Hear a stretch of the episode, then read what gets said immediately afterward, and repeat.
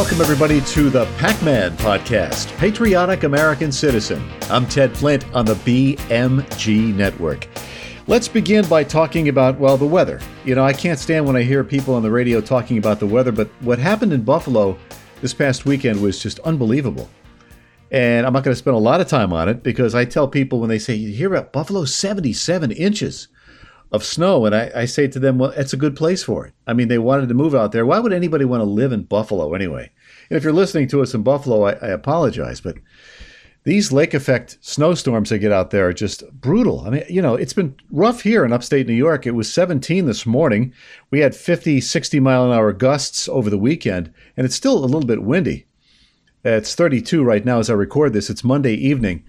But I mean, 77 inches. Things got so bad. Buffalo, the Bills had to move their game to uh, Detroit, where they beat Cleveland 31 23. So, anyway, let's do some, uh, some catch up work on the elections because, I mean, one election in particular has not been officially certified as yet. It's in Arizona. The race for governor, Kari Lake, the Republican, and the uh, Democrat, Katie Hobbs, that race still undecided. They're duking it out, not literally, but figuratively, in uh, the state following a disastrous elections day that was plagued by disorganization, broken printers, broken machines. Now, the assistant AG in Arizona wants answers. Her name is Jennifer Wright. Don't know if she's a Democrat or Republican. It doesn't say here, but she sent a letter over the weekend to the Maricopa County Attorney's Office demanding explanations for what happened on election night or election day. The, the, uh, the uh, results cannot be certified until they get to the bottom of what happened, all these irregularities.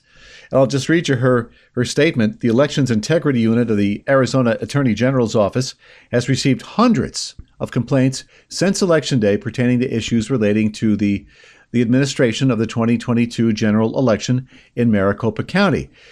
And I'll just paraphrase here the complaints are going beyond speculation, they include firsthand witness accounts that raise concerns regarding Maricopa's lawful compliance with Arizona election law.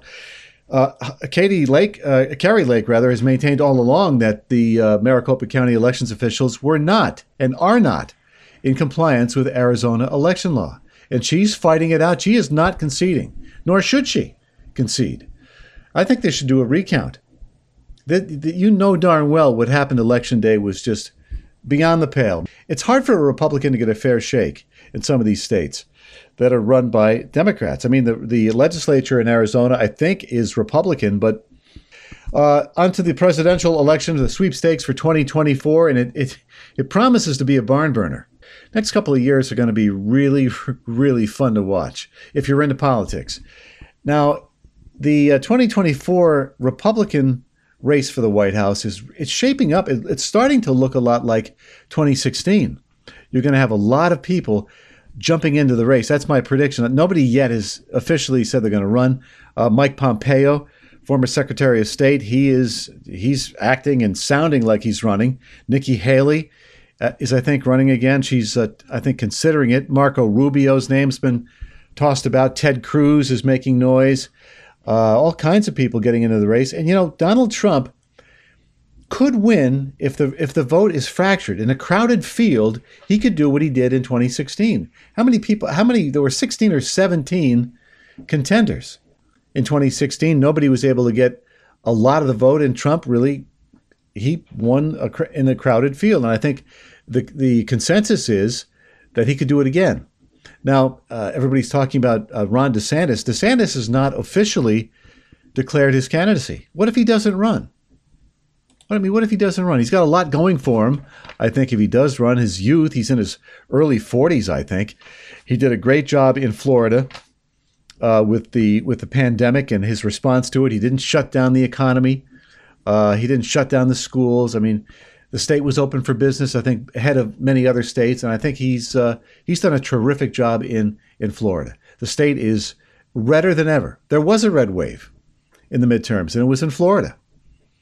He's working with uh, uh, Republicans have um, super majorities in each house in the state legislature in Florida. Even uh, deep blue uh, Miami Dade County went red. I mean, that's how red Florida has become. DeSantis gets should get credit for that. He's he's a he's an excellent politician. He's good at what he does. So it's going to be a very interesting race for 2024 to be sure. I know one thing's for certain. Whoever gets a nomination, I just I hope and pray they are true conservatives. With Trump, was he a true conservative? Not a doctrinaire conservative, but you know, some I trusted Trump, and I still do. Because he's not one of these mainline politicians who talk a big battle, but they, they can't follow follow it up with deeds. And uh, some of these Republicans, I'll, I'll, give you an example here of what I'm talking about. There are 12 Republicans who have signed on to the uh, this so-called Respect for Marriage Act, HR 8404, passed the House in July, and it provides statutory authority for the same-sex and interracial marriages, repealing provisions that define marriage as between a man and a woman. So they want to fed, the left wants to federalize marriage. Folks, you do not want the federal government defining marriage. Now, I'm a conservative. I don't think that's government's job because whatever government can define, they can redefine. Now, as you recall, back in the late 90s, Bill Clinton was in office. There was the Defense of Marriage Act marriage between one man and one woman. Then Barack Obama comes along a decade later and changes it. You do not want the government to define marriage. God has already done that. But this is what the left wants to do. 84, uh, HR 8404. Now 12 Republicans, and I'll tell you who they are, have signed on to this. And they want basically homosexuals to be able to marry, to get the same rights and privileges as traditional married couples. Marriage is between one man and one woman, period. Here are the 12 Republicans Senators Roy Blunt of Missouri, Richard Burr of North Carolina, Shelley Capito of West Virginia, Susan Collins of Maine, no surprise there, Cynthia Lummis of Wyoming, Rob Portman of Ohio, no surprise there, Mitt Romney, of course, from Utah, Dan Sullivan of Alaska, Thom Tillis of North Carolina, Joni Ernst of Iowa. My wife and I couldn't believe we heard Joni Ernst's name. It's like she, I thought she was a Trump uh, a conservative. I thought she was conservative A to Z on all the uh, social issues as well. Evidently not. Maybe she was a, a wolf in sheep's clothing. Lisa Murkowski of Alaska, you would expect her, and Todd Young of Indiana. They've signed on with the Democrats in support of this so called Respect for Marriage Act. So if you're in those states and uh, those are your senators, just know how your senators, all your representatives, know how they vote on every single issue. What else is happening? Uh, this is a, a, story that you know the, the right is all over this. The, the, you know, I get all these right wing publications, and I love them. The Daily Caller, Red State, Town Hall Magazine, and the WorldNet Daily. And I keep hearing about Hunter Biden and Joe Biden and the investigations. Nothing's going to come of it. I don't know why I even uh, torch myself up by reading this stuff. So the uh, Daily Caller News Foundation has a story. It's a couple of days old and I guess the Republicans now they're going to take over the House in in uh, January. They're going to launch an investigation into President Biden, and they allege that he was involved in his son's overseas business dealings. Republican reps James Comer of Kentucky, Jim Jordan of Ohio, citing unnamed whistleblowers, allege that Joe Biden was the chairman of the board of the Biden crime empire, excuse me, Biden family empire. and oversaw Hunter's business activity, claiming to find evidence of conspiracy to defraud the U.S. and also money laundering. Hunter Biden currently holds a minority stake in a Chinese private equity firm. And uh, it's, this firm is held responsible for investing in a, a, previously sanctioned technology company that's committed human rights violations against uh, some minority groups in uh, communist China. So, but Comer said this is an investigation not of Hunter Biden, but of Joe Biden. He says they've laid out evidence as to why they think it's important and they're going to move forward when they take over in January. Now, I don't know what's going to come of this investigation. Uh, we have, I think there's been ample evidence that Hunter Biden and maybe Joe Biden were involved in a scheme to try to get China to buy liquefied natural gas. Why would we do that? We have all the liquefied natural gas we need in this country. Biden has shut down the uh, oil and natural gas industry here in America. So now he's looking to China, looking to Saudi Arabia for oil and for natural gas and for other other sources. Anyway, but Hunter's been under investigation since 2018, federal investigation, after he allegedly failed to pay taxes and lied on a firearm application. But I, I guarantee you, nothing's going to come of it. They're going to have investigations. They'll form all these committees to investigate, like the January 6th committee. The Democrats investigated Trump. Nothing yet has come of that. Nothing will either. They're going to disband that that committee when they uh, the Republicans once they take over in January. We'll see. So I want to. I've had this story for uh, months, and I think it explains really a lot of why we are where we are as a country, how far we've fallen and people want to put all their faith in a politician. And I've mentioned this before, whether it's Trump or DeSantis or whoever, Obama. You know, he was uh, about hope, hope and change, and all this other nonsense. Americans need to believe in God. They need to turn back to God. We as Christians know that. But Americans' belief in God has fallen dramatically in recent years. It's at the lowest level since Gallup began polling the topic 78 years ago. 81% of US adults believe in God. Well, that's that's good. Should be 100%. But the total was down 6 percentage points from 5 years ago according to Gallup. 17% in Gallup's poll, this was back in the summer, said they did not believe in God.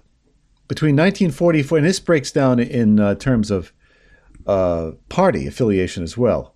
Between 1944 and 2011, more than 90% of Americans said they believed in God. Through the 60s, the poll consistently found 98% said they believed in God. But in 2011, that total had fallen to 92%.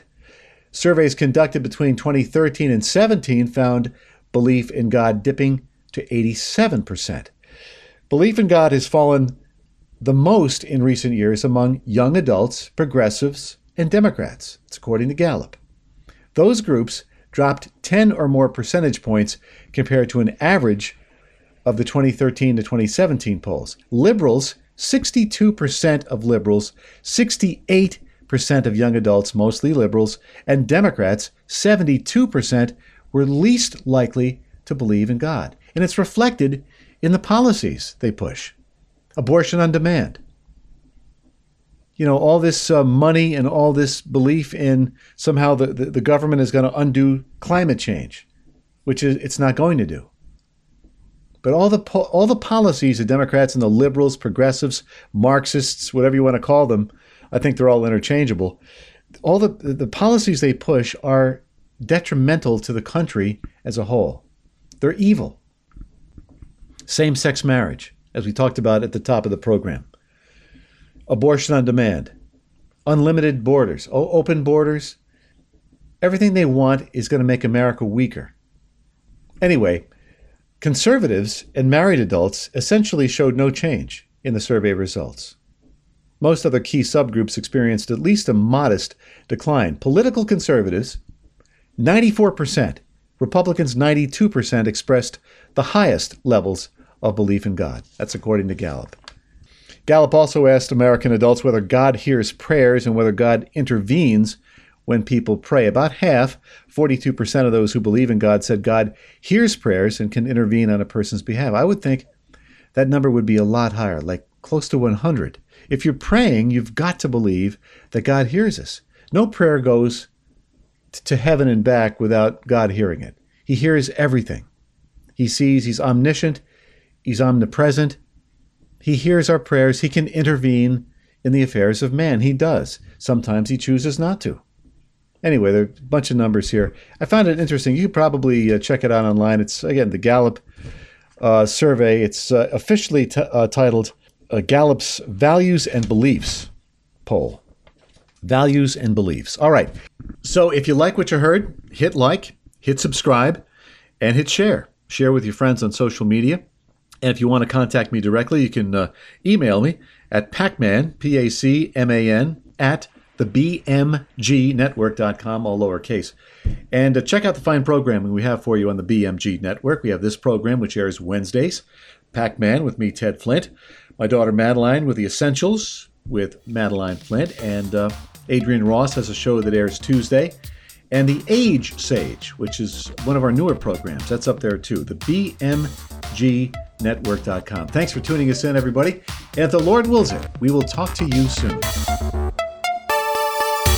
The Pac Man podcast was produced and edited in the BMG studio. Music by Kevin MacLeod. For more episodes of the Pac Man Podcast, go to the BMGNetwork.com or go to the BMG Network on Facebook.